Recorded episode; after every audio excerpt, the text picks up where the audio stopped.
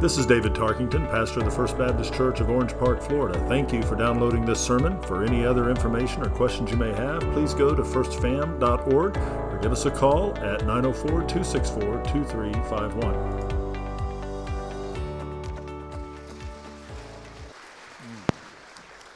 Amen. You may be seated. There are moments when we come together for worship where, and we'll talk more about this in two, two Sundays from now.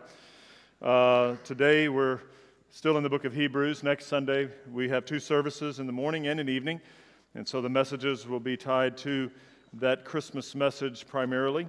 And then we'll come back on the last Sunday of the month and finish up the book of Hebrews and talking a lot in that last Sunday, that last sermon about worship and about uh, the, how so often in our, in our church culture today we have turned the word worship into an adjective to describe an office, a position, or a type of song.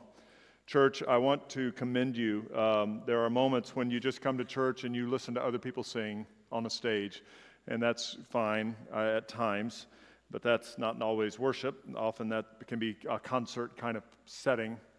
And then there are moments like you just experienced when the instruments kind of died down and the, the voices got louder. And for some, the song was new. For others, it is one that you have known for a while. And, and may I say, and, and just because you sing loudly doesn't necessarily mean you're worshiping, but I would dare say that if we're not singing loudly, often we are not. So I think it was a beautiful offering of praise to our Lord today through your voices as the worshipers. And so our Father is honored, our Lord is glorified, and and it is a major shift in American Christian culture today that views the music portion of a service as little more than like the trailer before the movie, where people can come in late because they didn't miss anything. It's just the music. May we never be that church. May we no longer be that church that views every service that we come to as a pre orchestrated three points and a joke, three songs and an offering, however, we kind of done it for years, but have a fresh moment with our Lord, an orderly time of gathering, but a time of worship. We continue in the book of Hebrews today, and I'm excited about where God is leading us as we have found ourselves for the last week today and then in two weeks in the epilogue of this book, chapter 13. For those who are guests, I am glad you're here. My name is David Tarkington. I'm the pastor here. For those who are members, I'm actually glad you're here too. So thank you for joining us. And for those uh, who are, are, joining us online, everyone who, get, everyone who lives in a neighborhood where the road is flooded, you have a pass for one day pass. This is it. You don't get the pass next week. Uh, other, other than being pr- pr- uh, uh, hindered because of your health, we want you in the room, not quote unquote worshiping online. I'm not quite sure that counts. So thank you for joining us online. But if you don't live in our community, let me just encourage you. If you don't live in the Orange Park area and you tune in every Sunday morning to join us online and you live outside the area, please send me an email and I will send you a list of godly, gospel centered churches near where you live and encourage you to find a home where you can walk into a building and be together with other believers. It's hard to do any of the one another's of faith when you do it virtually. For those who are providentially hindered due to health, we offer this online service for you so that you can have a connection with us. And for those of you who have floodwaters in your driveway, it's for you today. So thank you for joining us.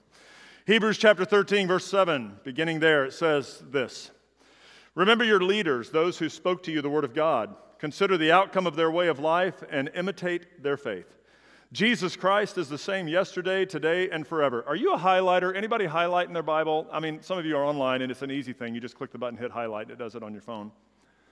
If you're like, if, if, you, if you have given yourself permission to write in your own copy of God's Word, which I, if you haven't given yourself permission and you like the gold to stick on the pages and all that, I understand. It's a pretty book. But it's also valuable for study.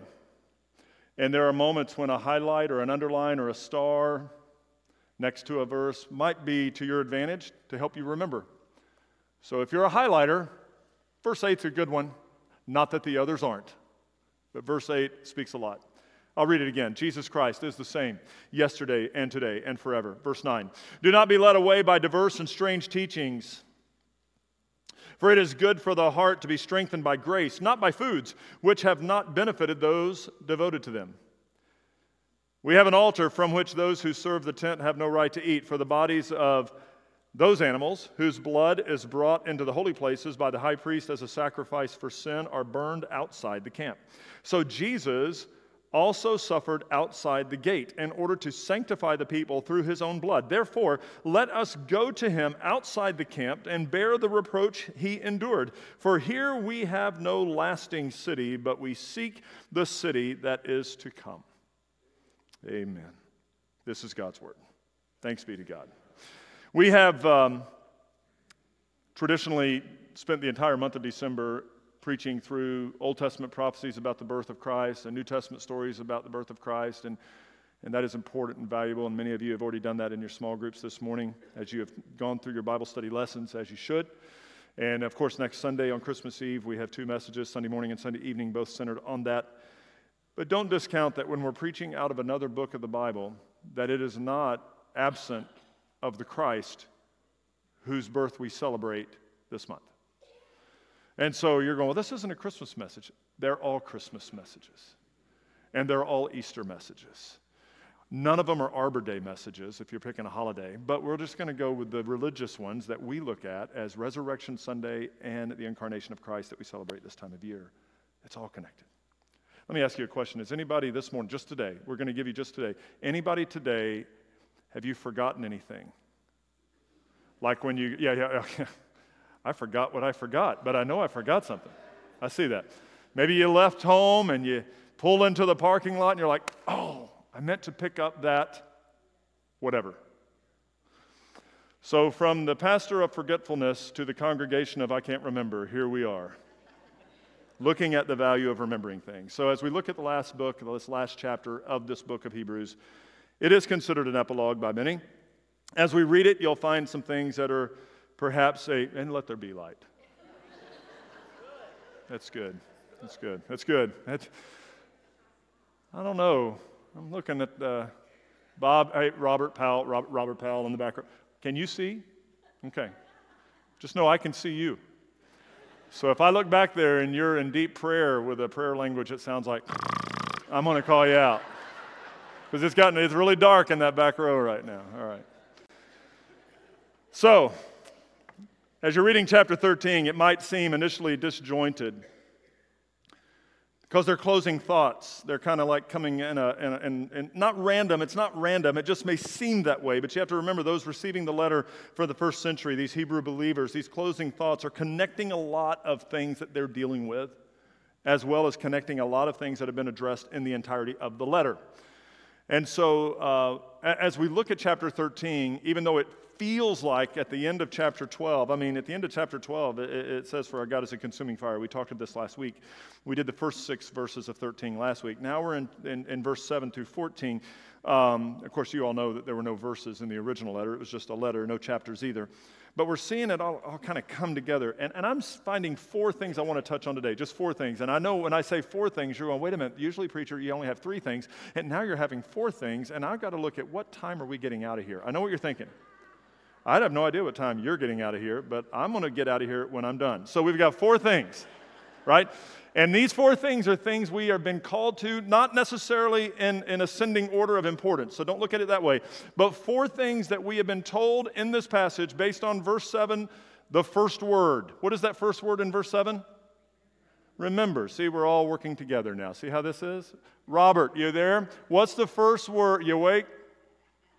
All right man, he's going to say, I am never going to sit back here again. He's going to, I'm going to call him out. Remember, remember, remember. So, four things. Remember the leaders, remember the Savior, remember the truth, and remember the sacrifice. Again, four points, just four things, really. And I know, as I said, remember these four things, you might be going, well, yeah, I remember. That's obvious. But I believe there's more here than you may initially realize. Now, now why is there such an emphasis by God on remembering things. And it's not just the writer of Hebrews, inspired by the Spirit at this moment, that says remember. It is throughout the scripture you'll find this theme of remembering. You'll have Jesus gathering with his disciples for that Last Supper before the, um, the crucifixion and the res- resurrection, obviously, there to follow. And as he gathers with that supper, with that meal, that Passover meal, he tells them to do this again and to do it in remembrance of himself and all that he is doing, to do this as a, and to remember him. If you go back to the Old Testament, in the middle of the, Bible, you see the Psalms, the book of Psalms. That old hymn book uh, that has been given to us, the psalmist wrote about remembering God's name and God's benefits. The Israelites were commanded in the book of Deuteronomy to remember their bondage and slavery. Don't forget where you came from. Remember. Christians are, are told to uh, remember their bondage to sin. As Paul wrote to the church in Rome, remember that you were once held bondage to your own sinfulness, not unlike the Israelites of old who were held in slavery physically. We're to remember where we've come from. The promises of God are the focus of remembrance throughout the book of Joshua. First century Christians are reminded over and over again of the hope they have in Christ and commanded not to forget this reality. The church is told to remember that Jesus Christ said he would return and that as believers we are to watch and to wait and to be faithful in this waiting. And there are many more. Throughout scriptures, you see this theme of remembering. We are told, so this is pretty deep. You might want to make sure I've got you focused right now. We are told to remember so often. Why? Because we forget so much. Some of us, I used to say some of you, but now I say some of us. Or of a certain age where, like, I could tell our students, I have forgotten more than you've ever learned. You know, it's that kind of thing. It's just age. And you, you know, the brain, uh, the terabyte, I actually have like 100 megabyte brain, but um, I run out of memory. We are, we are forgetful people. But we have been commanded hey, don't forget. What's well, easier said than done? So to be intentional about not forgetting is to be strategic in remembering, to do that which we must do to make sure we do remember as best we can. Because we, we all know, and we, we have family members, I have family members, you have family members that are struggling with one or two or both of these diseases that seem to strip the memories out of our loved ones' brains, whether it be dementia or Alzheimer's or some other element like that. And it is tragic for the one who is suffering by that, and you understand. And it is tragic for the loved ones who are watching it happen and feel helpless. But what is worse than even that, we had a funeral service here yesterday for one of our dear saints, one of our ladies who died just a couple weeks ago. And for seven years, she was in a assisted living home, and she had fallen into this world of dementia and had forgotten more than uh, no no jokes aside at all here. She had forgotten more than she than we can attest to, and and it was hurtful for her and, harm, and, and, and painful for her family members and loved ones. But because we are told to not lose hope and to remember the hope we have in Christ, and because we acknowledge and recognize that this dear saint, like many of you, came to know Jesus Christ as Lord and Savior at a very young age, that that did not expire at any point during her journey of life here on the planet, and why God saw fit to leave her a, almost a decade with that mental um, uh, disease overtaking her. I, I don't have an understanding of why, but I do understand the promise that we are to remember the hope we have in Christ. And so the cloudiness of lost memories are erased when the person who has been fully sanctified and now glorified in the presence of our Lord is made new. Heaven matters, and life here on earth matters. So, physical and mental dementia and Alzheimer's or whatever other elements we put into that category, are very painful and very real. But what is even probably never talked about because it's viewed as not a big deal is spiritual amnesia, amnesia or spiritual dementia, if you want to call it that. And I'm not trying to offend anybody who's facing another element. I'm just saying there is a spiritual element here that often, as believers, we are so forgetful of the place where we have come from. Most of us have forgotten. How, now, you know, we know it up here, but we, we don't live like we have forgotten uh, how our depravity has assigned us to a, an eternity separated from God in a place called hell, except but for the grace of our Lord and Savior Jesus Christ, who has rescued us from that pit and given us a new name. I dare say if we would remember, we would not have to coax worship out of the church. Remember your leaders is the first point, though, and this one's a little awkward for a leader to bring up, but let me just go ahead and bring this up. Verse 7 once more. Remember the leaders, your leaders, those who spoke to you the word of God. So, just by the way, time out, just in case you're thinking, are these like political leaders? Are they political party leaders? Are they kings? Are they presidents? No. That's a different message for a different day, and there is a right place in that role, but this is a unique leader to the church. Remember your leaders, those who spoke to you the word of God. Consider the outcome of their way of life and imitate their faith. Oh my goodness. Okay. Remember the leaders is, is not actually the, the proper term, it's remember your leaders.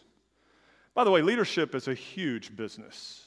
Just, just go, I did this. I went on Amazon because, uh, you know, it's easier and quicker than going to a physical bookstore. So I went on, if you can find them. So I went on Amazon and I searched for books that had the title or the word leadership in the title.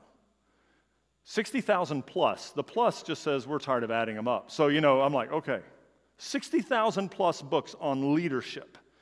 Whether a corporate mogul, a successful coach, some self proclaimed leadership guru, or any number of other experts out there, it does not take a genius to see that there is a market, if you want to make money, there is a market for leadership coaching and help. Yet this passage has nothing to do with that.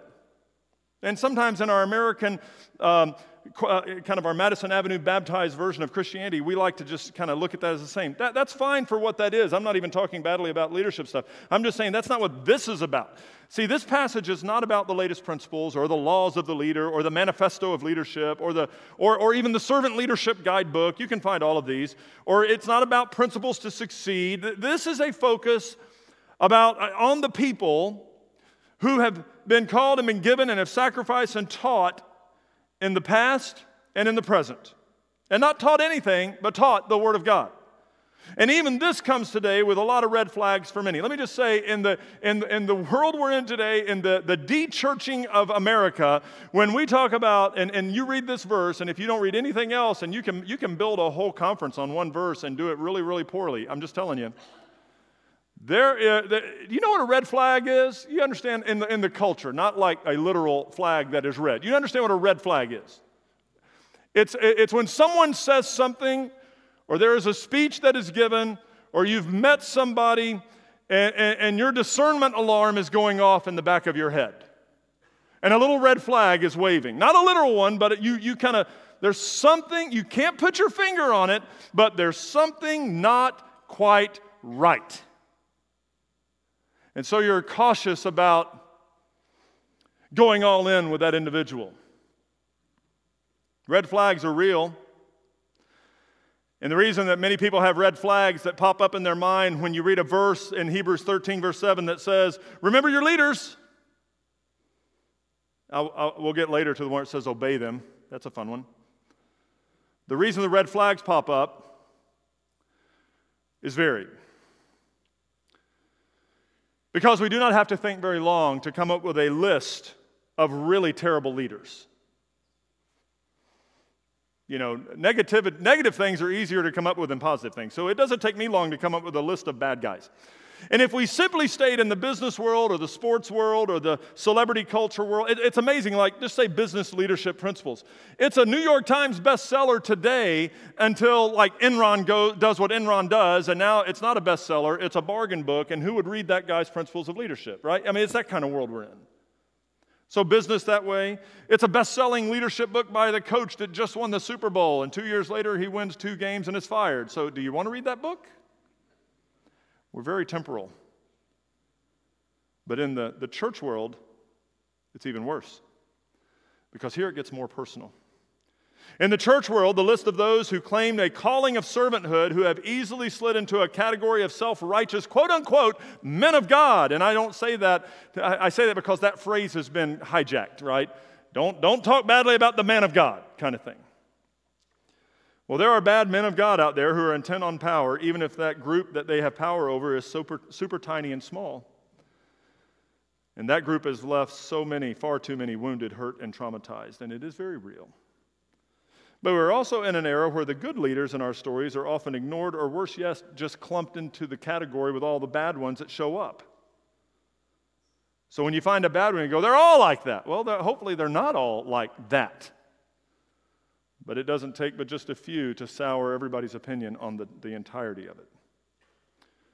Because we do know there are really some bad examples out there.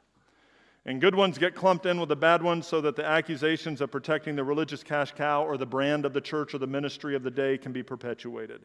No wonder the red flags are flying. And no wonder some have drifted and walked away. And yet, thankfully, the statistics tell us, and here's the, they finally done some research on this over the last four or five years, that the percentage of those who have hurt other people through spiritual leadership is actually very small.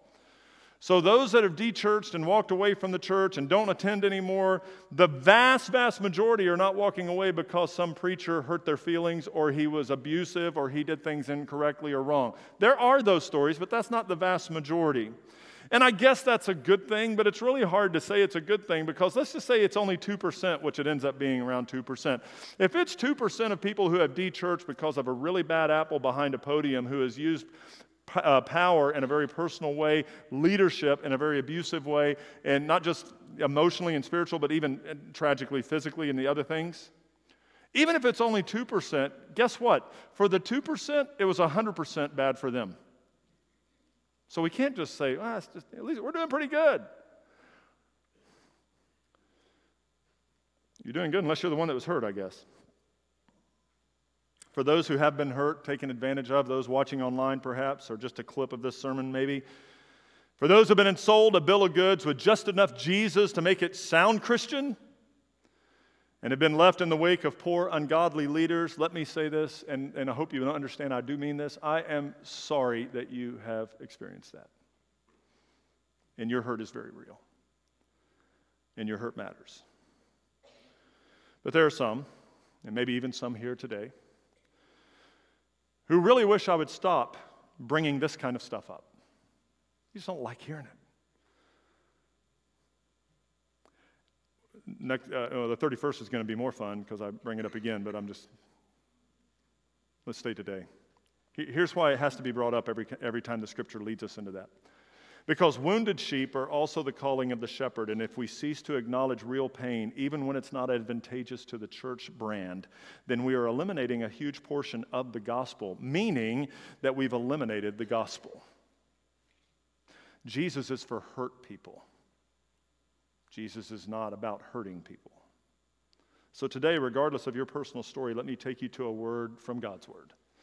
It may be easy for some to handle and difficult for others, but thanks be to God, it has been given to each of us as a redemptive truth, power, and healing. It's a reminder to me that there have been many who have come before to teach, to lead, to train, and disciple. The vast majority of people who are believers in this room today at some point in their journey of living on this planet, probably were taught the Bible by someone other than me, a different pastor at a different church in a different state at a different time. They had influence over you and they poured into you, and you, whether you heard it or not, it was somewhere there. It, it, it, began to, to germinate that seed of the gospel within you as God has been working from, from His intention from the moment He created you for redemption's purpose.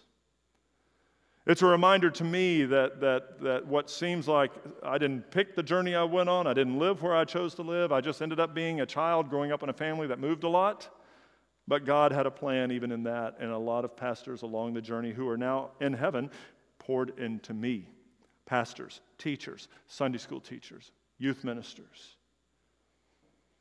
It's a reminder to me that even those who seemingly were not listening, those who seem to ignore the teaching and no longer care to attend church, that resilience on our part and perseverance on our part is greatly needed because God does the work through us who are faithful. This is the epilogue that states to the persecuted and fearful Hebrew Christians who read it first to remember we're looking at it 2,000 years later thinking, well, we got to remember 2,000 years of stuff. They're told at that moment to remember. Remember who? Remember the leaders who spoke the word to you. Listen to that. That's what, they, that's what the writer tells the Hebrew believers. That's what the Spirit tells us today. Remember the leaders who spoke the word to you. Not their word, but the word.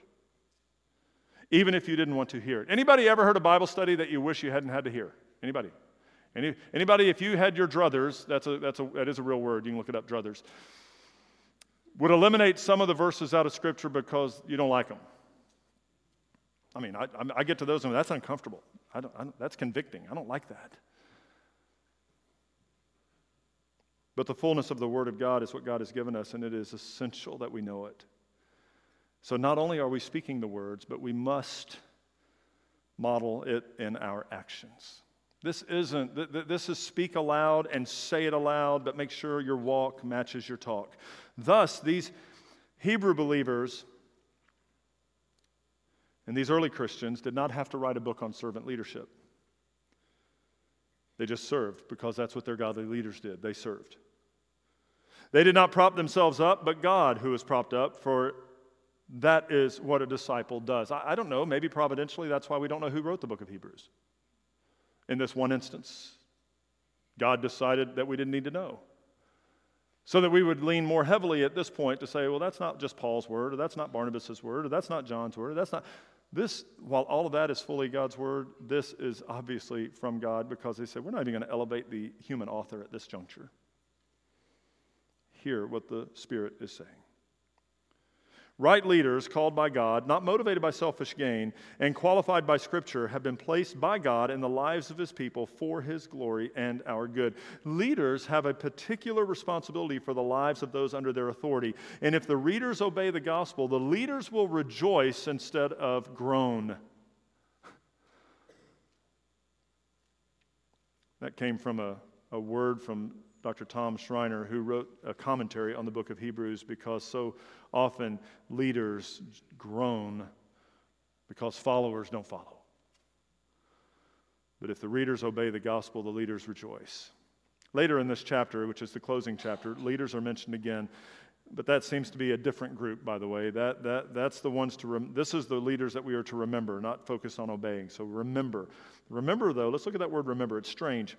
We would likely think words like honor or respect, but that's not what the writer gives us. That's not what the Spirit gives us. It could be that the leaders that are referenced here in the early church were so bold in their faith in this age of very present martyrdom. I mean, this wasn't just if you preach the gospel, people make fun of you. This is if you preach the gospel, people kill you that these leaders had given their lives likely for the sake of the gospel. This is not unlike hearing some to say, Do not let them have died in vain. So the writer says, Remember your leaders who, to a danger to their own lives, saw fit to make sure that you heard the word, and they taught you faithfully. It is clear that the faith these believers held was, was so, they were so close to abandoning it but they persevered. So, what do we get from that, Christians, when it's hard, when it's difficult, when, it, we met, when, it, when it's, you know, I'd rather be somewhere else kind of mentality? When you're ready to quit, when you're ready to just walk away, remember those who did not. And when you say, yeah, yeah, but they were different, they were not. They were flesh and blood just like you, with weaknesses just like yours. And they had many opportunities where they wish they had, could have just said, I give up and I quit, but they did not. They persevered, they pressed on. And so the writer says, Remember your leaders and do what they did. This is motivation, not coach talk. This isn't to win the game. This is a life lesson right. Remember the leader. Secondly, remember the Savior. Verse 8 Jesus Christ, same yesterday, today, and forever. Again, highlightable verse, incredible. Change is a part of life, right? Change happens. People, people change their looks. Neighborhoods change the way they look. There are na- communities and neighborhoods in our county today that 10 years ago were just forests and fields. Some of you live in homes like that. Everyone that lives in our county today, at one point, your home was in the middle of a forest or a field. I mean, that's, you, you can kind of think about that, just go all the way back. Change takes place, communities change, relationships change, everything changes except God. God the Father does not change. God the Son does not change. God the Spirit does not change. The Word of God is immutable and unchanging. And the immutability, that's what that means, unchanging. The immutability of God is revealed throughout the Old and New Testaments. So even though our Savior has died, was buried, and rose again, and has ascended to the heavens now and dwells in that splendor. He is who he has always been. See, this, this, This gets confusing because you're going, well, I didn't think Jesus showed up. Jesus always has been. Jesus is eternal. Jesus is before that first Christmas.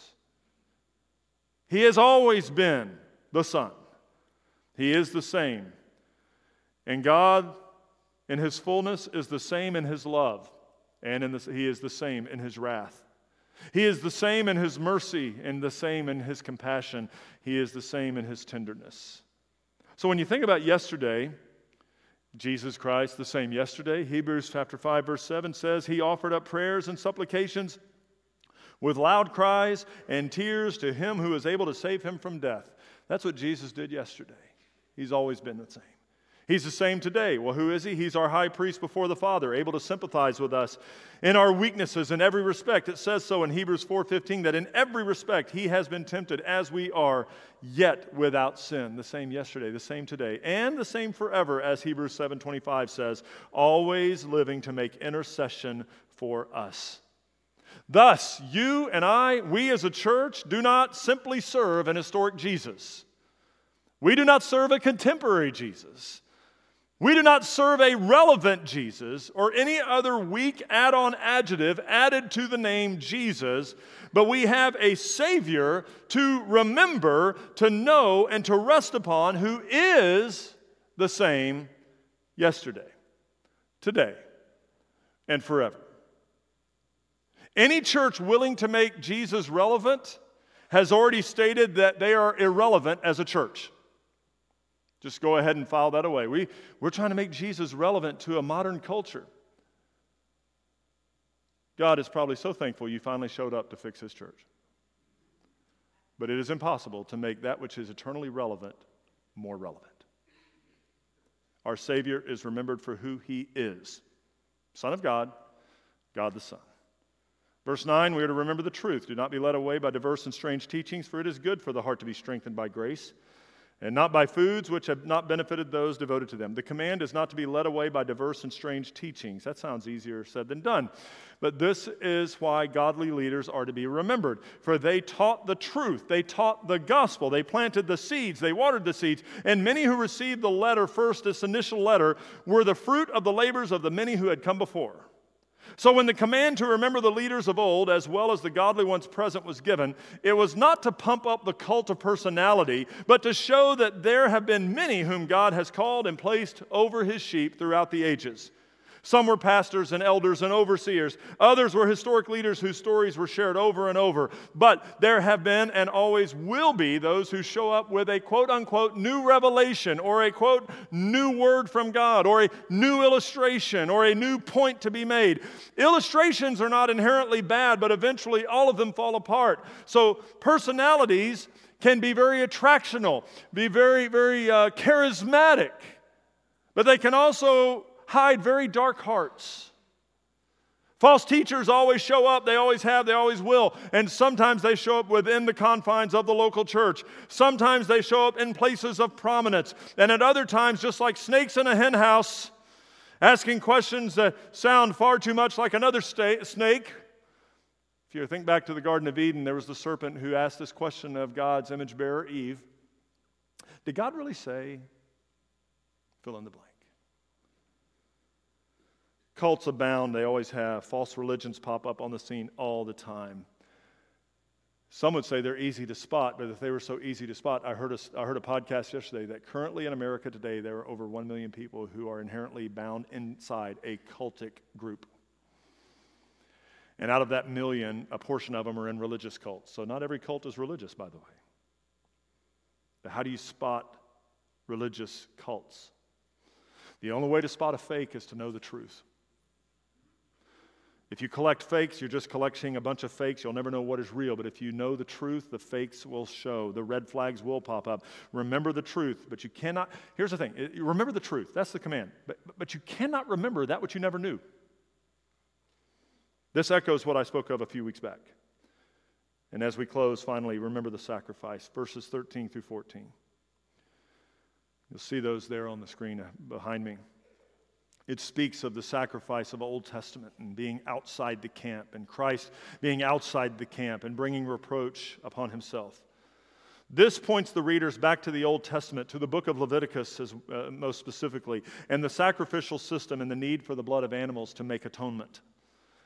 But the sacrifice to remember here that the writer and the Spirit of God is giving us is not simply to remember the bulls and the lambs of the Old Testament and the law, but to remember the ultimate sacrifice that fulfilled that. This is a contrast passage.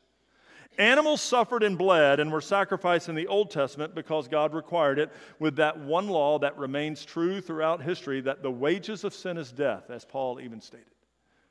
The wages of sin has always been death. Perhaps we have cern, turned sin. Maybe this is our problem that we don't see the severity of sin anymore. We live in a, oh, it's no big deal. Oh, it's all good kind of mentality. Or maybe it's a, well, my bad. that's not a confession of, uh, a prayer of confession to the Lord. If you're like, Dear Lord, my bad, that's not a prayer of confession. Sometimes we say my bad, it's more like, well, yeah, I guess I'll say my bad, but it's not that big a deal. We don't understand the severity of sin, perhaps, because we have ignored the wrath of God, which always requires a significant payment. The Israelites knew this, and at least they were taught this, yet even they, who were brought up in the sacrificial system over the decades and the hundreds of years that went by, it appears they forgot the severity of sin as well. Why? because we are all a forgetful people. But if you'll notice in that one section of this passage, the emphasis was on being outside the camp or outside the walls of Jerusalem. The holiness of God is not up for debate or to be minimized. But the passage I just read, or the passage that, that last section, verses 10 through 14, echoes Psalm 50. Psalm 50 is the, where the ultimate desire of God is clearly not the sacrifices of animals. Even though he said, that's kind of mind blowing, right? Because he's the one that set it up. But that's not what he wants. He doesn't just want sacrifices. But listen clearly here God does not desire these sacrifices. Somehow people think they're actually sacrificing something they alone own. You know, they bought a bull, so they sacrifice the bull. They have a goat, they sacrifice their goat. They buy a lamb, they sacrifice their lamb. And in their mind, they're convincing themselves, well, this is mine. I'm giving it up to God. But God makes it clear throughout Psalm 50 in the Old Testament that He already owns all those animals anyway. So the gifts that are being sacrificed for the sins of humanity are gifts given to the human beings to give back to God that God already owns. Think about that. We are a culture of collectors. We collect stuff. And when we don't have enough room in our home to put our stuff, we go rent a room somewhere else to put stuff. We pay people to hold our stuff. We love stuff, and so we think we own it. But you do understand the reality of the accumulation of all the stuff that we think we own. What eventually that happens, right? What eventually happens is someone related to you has to figure out how to divvy all that up after your funeral. And those sentimental things that I have at my house of long dead great grandparents and old clocks, unless I have family that wants it, it's going to Cracker Barrel. And it's going to hang on a wall somewhere. While somebody's ordering their breakfast, they're going to look at that old picture of my family and order eggs over easy. Stuff. The old covenant sacrifices were made outside the camp. Why? Well, just as Jesus was sacrificed outside the wall on a cross in a place named after the skull. In the Hebrew system of laws, on the Day of Atonement, a bull was slain to atone for the sins of the priest and his family. A lamb was killed to atone for the sins for everybody else that's in the family of God and God's people, the Israelites. The blood of these slain animals was then taken into a room called the Holy of Holies, but the carcasses were taken outside the camp to be burned. Leviticus chapter 16, verse 27 gives instruction. Thus, under this Old Testament system, the people could not partake of the great offering because the people were not allowed in the Holy of Holies to take the blood that was sacrificed on their behalf. Only the priest could do that on that one day. Only the priest. But here's where we are today, and I, just don't think we let this sink in enough. I know I don't. We no longer have a need for a sacrifice of atonement. Why is that? Because the eternal Son of God, God the Son, who always is the same, yesterday, today, and forever, wrapped himself in human flesh, the Lamb of God himself, died on a cross to pay the ransom for the sins of all who would receive. And he died outside the city. What's the significance of that? Because his sacrifice was open for any, Gentiles or Jews and not constrained to an individual alone who was allowed in a room called the Holy of Holies. But the sacrifice was for all who would receive. The Christ is our accessible Savior, the way, the truth, and the life. Thus, we don't have sacrifices for atonement anymore. But what do we have? We offer a sacrifice of praise. Let that sink in for all who choose not to praise this Lord who did it all for us. You don't have to have a sacrifice for atonement, that's been paid. But for the Christians in the room to choose not to praise our Lord, what is that akin to? Spitting in the face of God? Worship must flow from the heart of his people. As we lead, it's not just music but it is a portion of how we sing our praises to Him. And how we live must match what we sing and we say, so that our lives are daily sacrifices of praise. Remember and know. Remember and receive. Our praise team is going to lead us in closing song, and we're going to stand again. And some go, I don't know, why do we stand when we sing? So that those behind me can't see the screen. That's why. Not really. Because it's easier to scroll your phone and to pick up your bag and your purse and to just sit and listen to others sing when you're seated. And it's easy to do that while you're standing, but not as easy. And when you do stand and sing, it seems to be louder. Father, we pray as we praise you through song in this closing portion of this service that you